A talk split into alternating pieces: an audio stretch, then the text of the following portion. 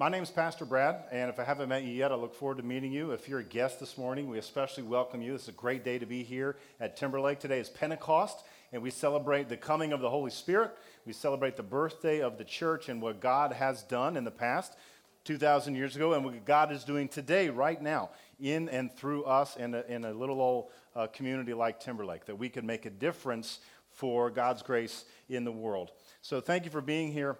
I want to say thanks to my friend Gary Marple, who brought the message last week so me and my family could be away. It was good to get away, and uh, it's good to be back. So thank you for your patience and your grace that you extended to us in that sense. So, brothers and sisters, uh, I'm here to remind you this morning that when we became members of the church, when we became members of the body of Christ, we made a commitment, you and I.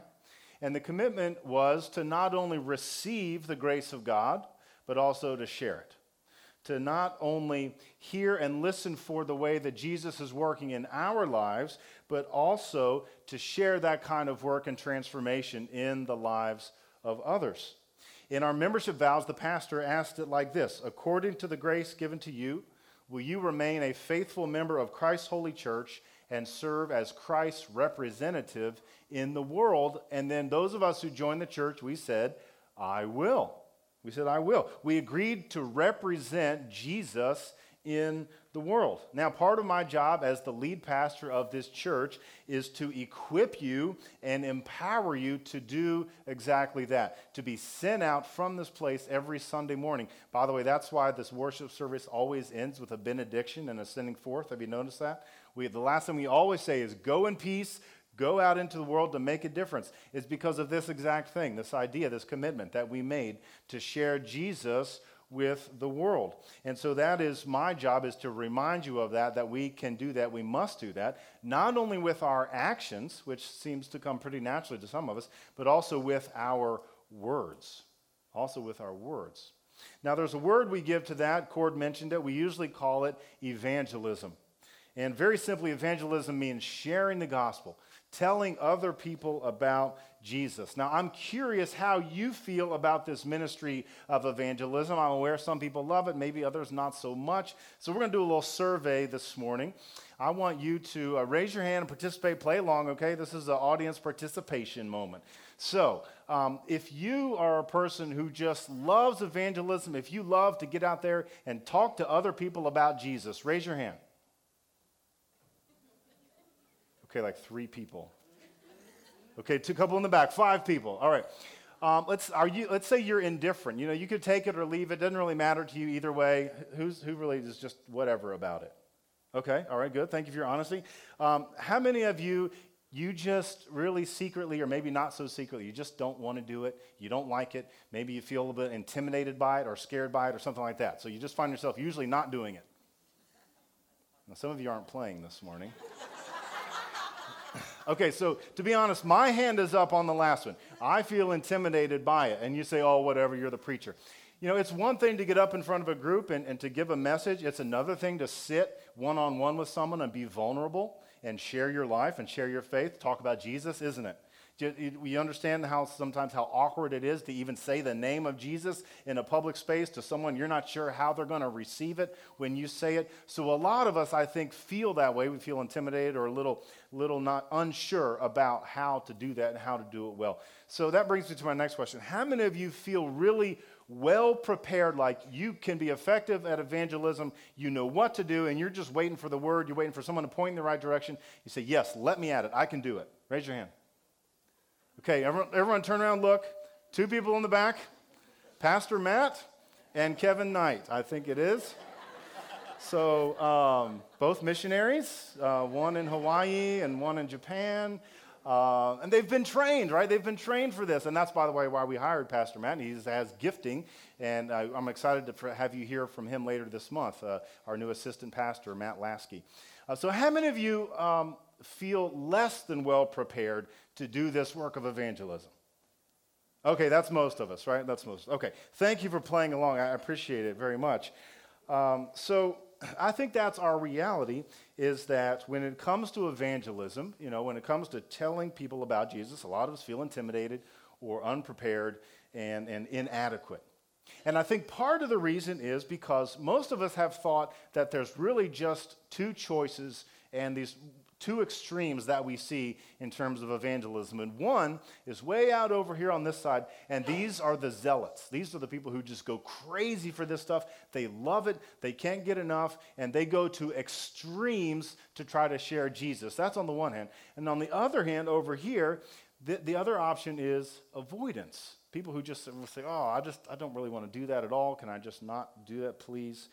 And so we think that these are the only two options. So the, the zealous person um, is the person who goes door to door and knocks on your door and you open it and they say, Excuse me, sir or ma'am, do you have a moment that I could talk with you about our Lord and Savior, Jesus Christ? Right? I don't know if anybody's ever come to your door to say that to you, but um, for some of us, that feels just like a little off putting, or even awkward at least, and uh, maybe a little over the top. And we say, Well, I don't really want someone to do that to me, so I don't really want to do that to someone else. And the, the reality is, uh, we have built up our sales resistance, haven't we? We've learned how to say no to people who come to our door and are trying to pitch us something. And I've got a, a picture for you of a, of a, family that was really well prepared uh, for, for family or someone to come. I don't know if you can read it from where you are. It says, No soliciting, hanging on their door. No soliciting. We are too broke to buy anything. We know who we're voting for. We have found Jesus. Seriously, unless you're selling thin mints, please go away right? Which that would be an awesome evangelism strategy is Girl Scout cookies in one hand and Jesus in the other and just all in one package, right? So, but people are ready. Like they're ready for you to come to the door and they're ready to tell you no, just, just go away. Uh, and, but some people are committed to that model of evangelism. And if you're a person who's willing to go door to door and you can be effective with that, God bless you. And that is awesome. And I, I would encourage you for that and to do it in a grace filled way.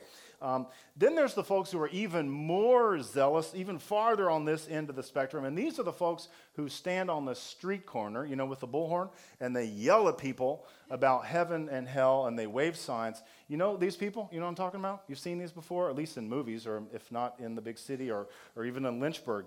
Um, the, these are folks who just go way over the top. My sense is that the people of Timberlake, including you, don't really want to choose either of these two ways of, of sharing Jesus. Going door to door, you don't really want to stand on the street corner. Can I tell you something? Neither do I. I don't really want to do those things either, okay? But that's, that's one extreme. The other extreme is way over here, and this is the approach that most good Methodists choose, and that is avoidance. If I just pretend like I don't know I'm supposed to do that, then, then I just won't have to do that. And maybe the pastor won't ask me to do that. And we, we have all kinds of reasons, don't we? And we tell ourselves, I'm not good at it. You know, I don't have the spiritual gift of evangelism. Isn't that what we hire pastors for anyway? That's, that's your job, Pastor Brad, right? We say, oh, I don't know the Bible well enough to be able to quote it to people. I don't have the right personality to talk to people about Jesus. And besides all that, I don't want to offend anyone, right?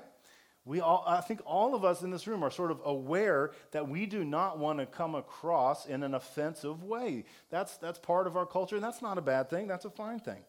But here's the reality you and I need to acknowledge. We are really good at pointing out how problematic this approach is the door to door, street corner yelling approach. We can see the problems with that right off the bat.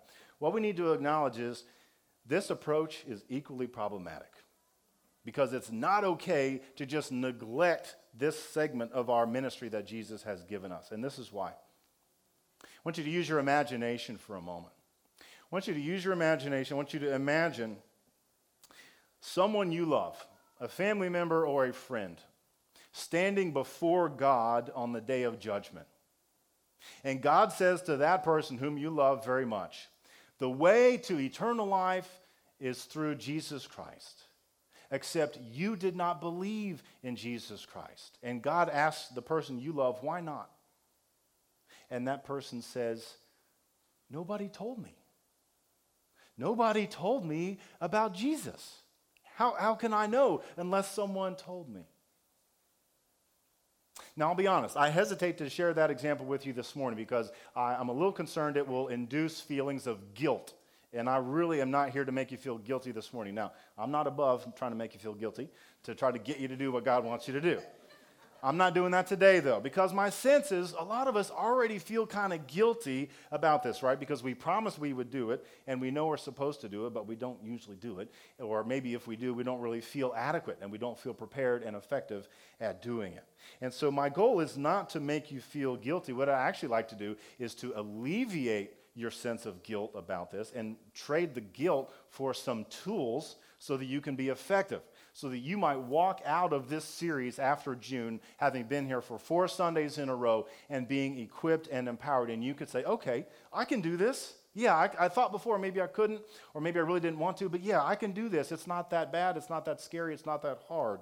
And so the goal for this series, for this series called Share Jesus, during the month of June, is for us to be equipped and empowered to share the gospel of Jesus in a way that is not likely to offend people in a way that doesn't require going door to door or standing on the street corner and yelling, in a way that anyone can do it. You don't have to have a seminary education or even be able to memorize scripture verses, in a way that works with any personality and any set of spiritual gifts, and most importantly, in a way that transforms lives with the grace of Jesus Christ.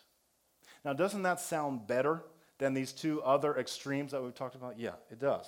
So, what does this look like? Well, let's dig into the scriptures and see what God's plan is for us to share this story with the world. Let's go back to the days of the church when the church was first founded. And remember, today's Pentecost. We're remembering the founding of the church, the birthday of the church. What I want you to know about that time, that season in the life of the church is the church was growing like crazy. So uh, they, they, didn't have buildings, but if they did have a building, it would have been uh, overflowing, and they would have had to build a new building and then another one and another one because just so many people were hearing the message of Jesus. They were believing the message of Jesus and they were responding to the message of Jesus so that their lives were being changed and they became part of this movement. They become part of this movement of the people of God. So this goes all the way back to Pentecost. And I want to read for you from Acts chapter 2. Um, and just briefly, these quick four verses about what was happening on the day of Pentecost. So maybe you know this story, maybe you've never heard it. Listen to what was happening. When the day of Pentecost had come, they were all together in one place. So if you can imagine, they were in worship, they were gathered together like this, and suddenly from heaven there came a sound like the rush of a violent wind, and it filled the entire house where they were sitting.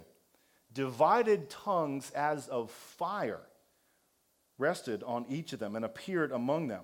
And a tongue of fire rested on each one. So imagine we're sitting here. Imagine a violent wind from heaven comes in. Imagine there's fire on your head and on your brother or sister's head sitting next to you, okay?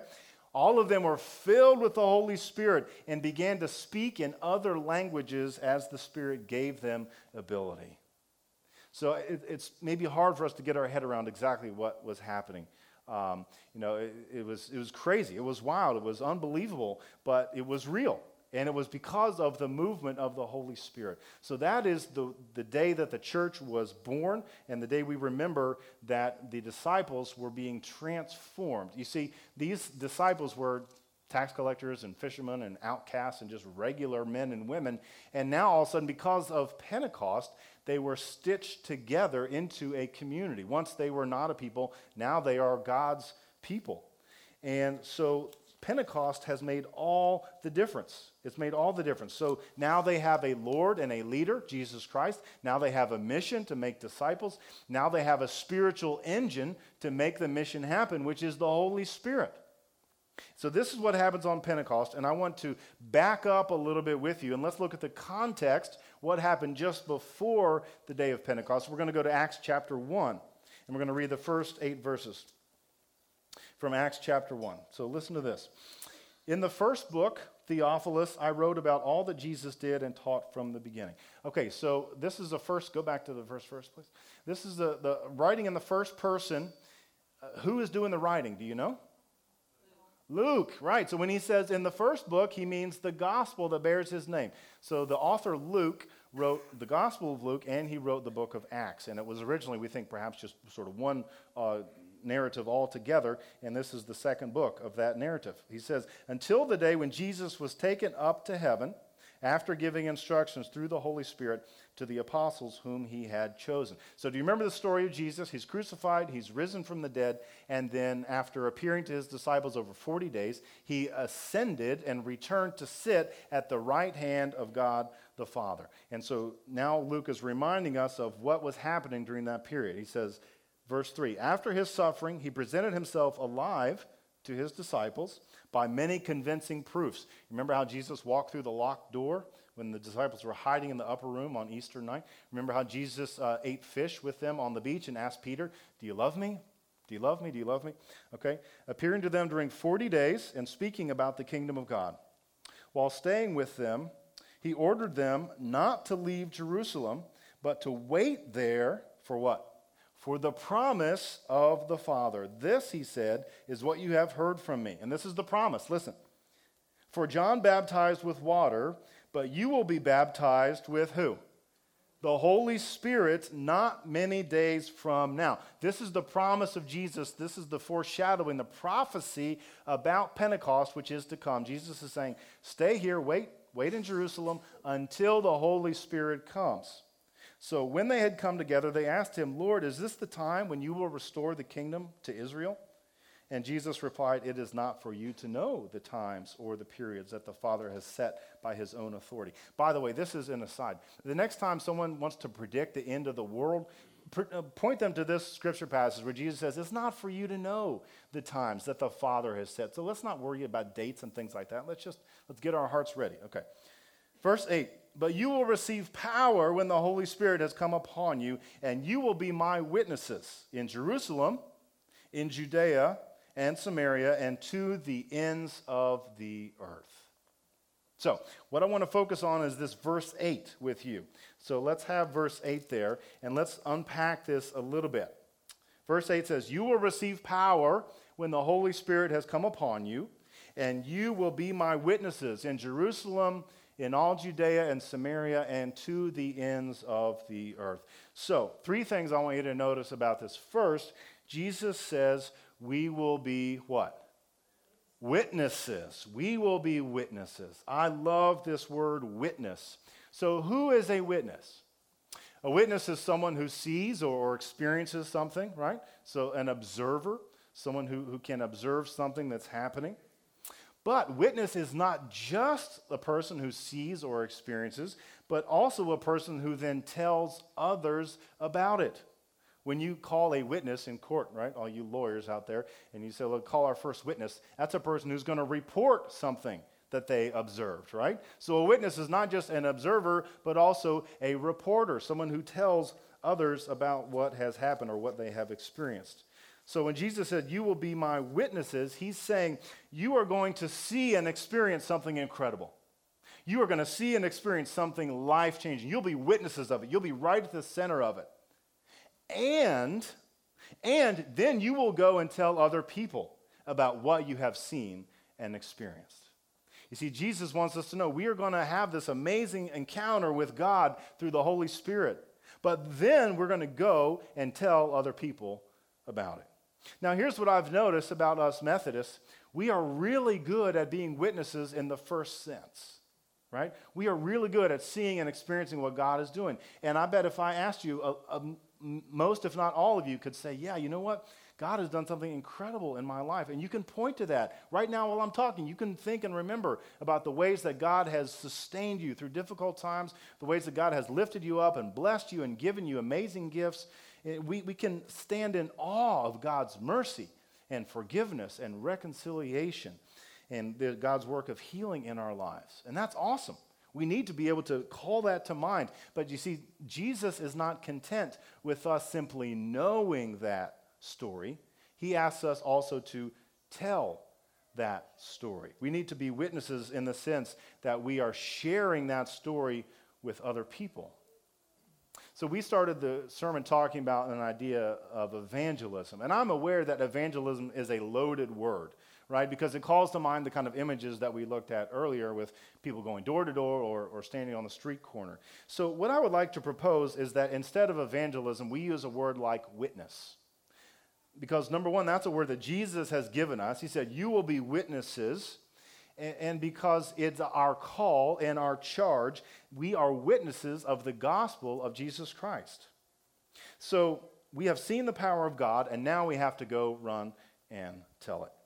The second thing I want you to notice from verse 8 is Jesus said, You will be my witnesses. Look where? In Jerusalem, and in Judea and Samaria, and to the ends of the earth. So remember, first he said, Stay in Jerusalem, wait here. And now he's saying, Now go. Now go into the world.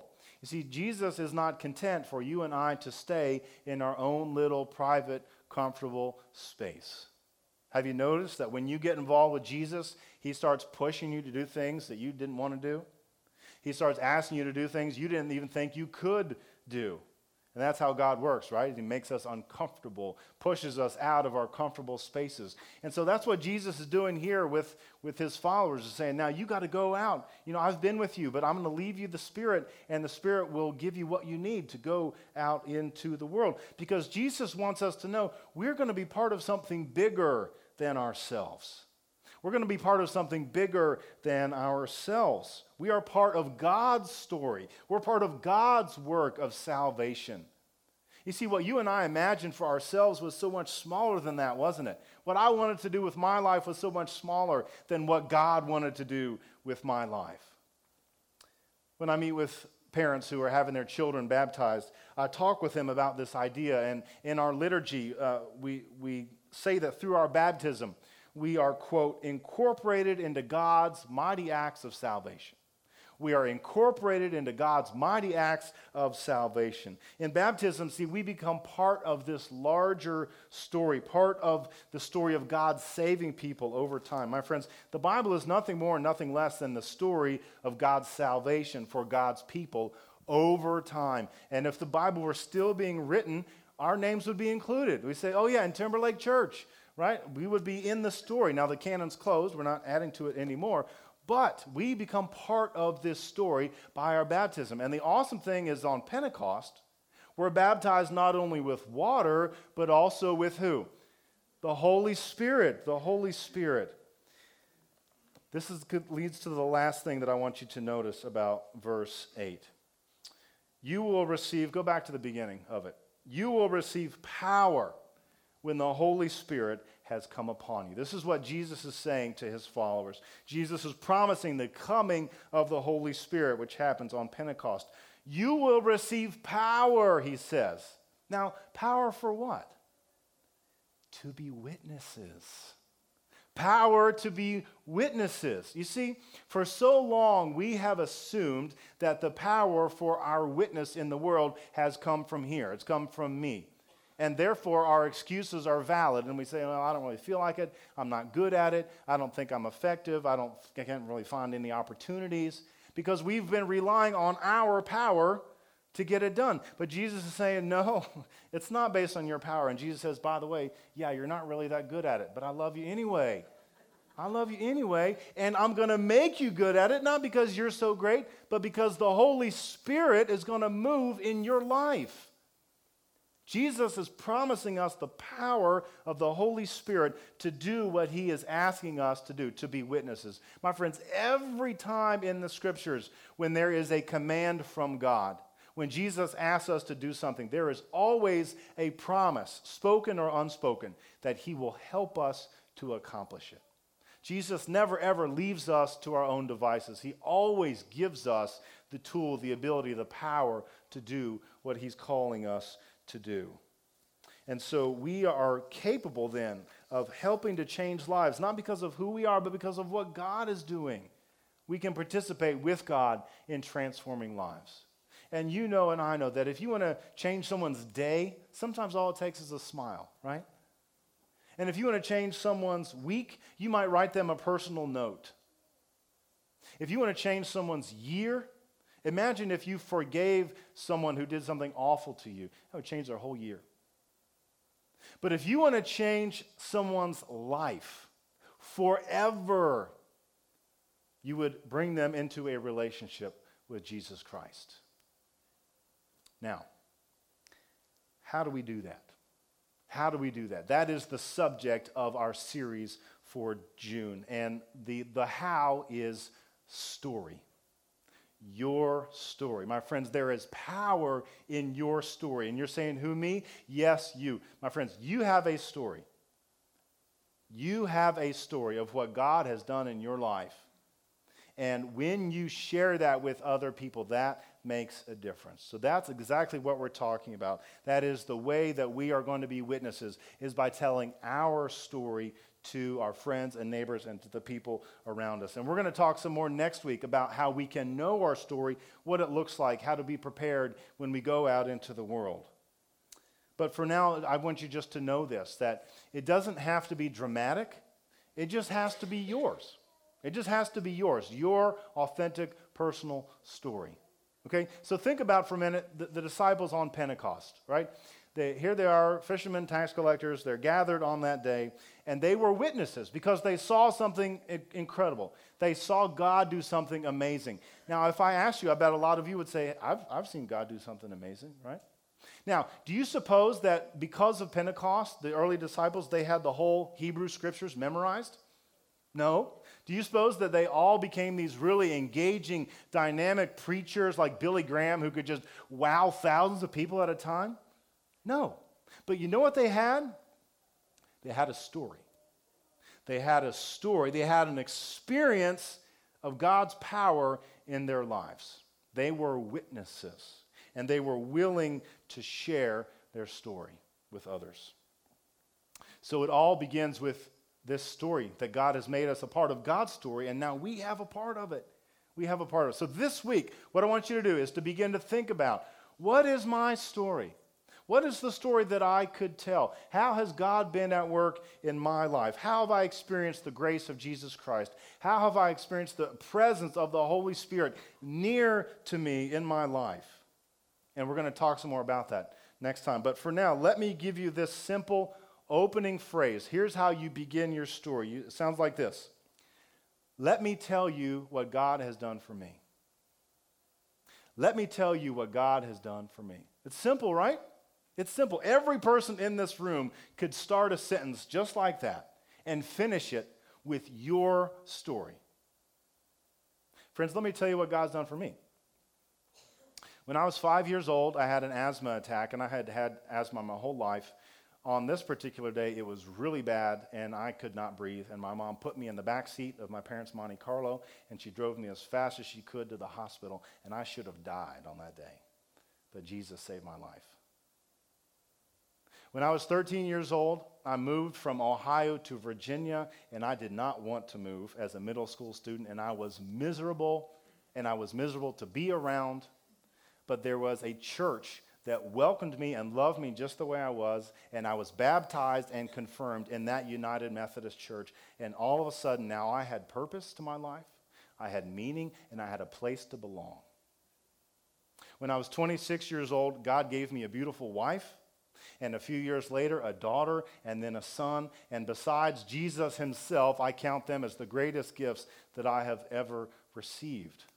My friends, let me tell you what God's done for me. I wonder if you'd be willing to go and tell your story for someone else. Tell them what God has done for you. Amen.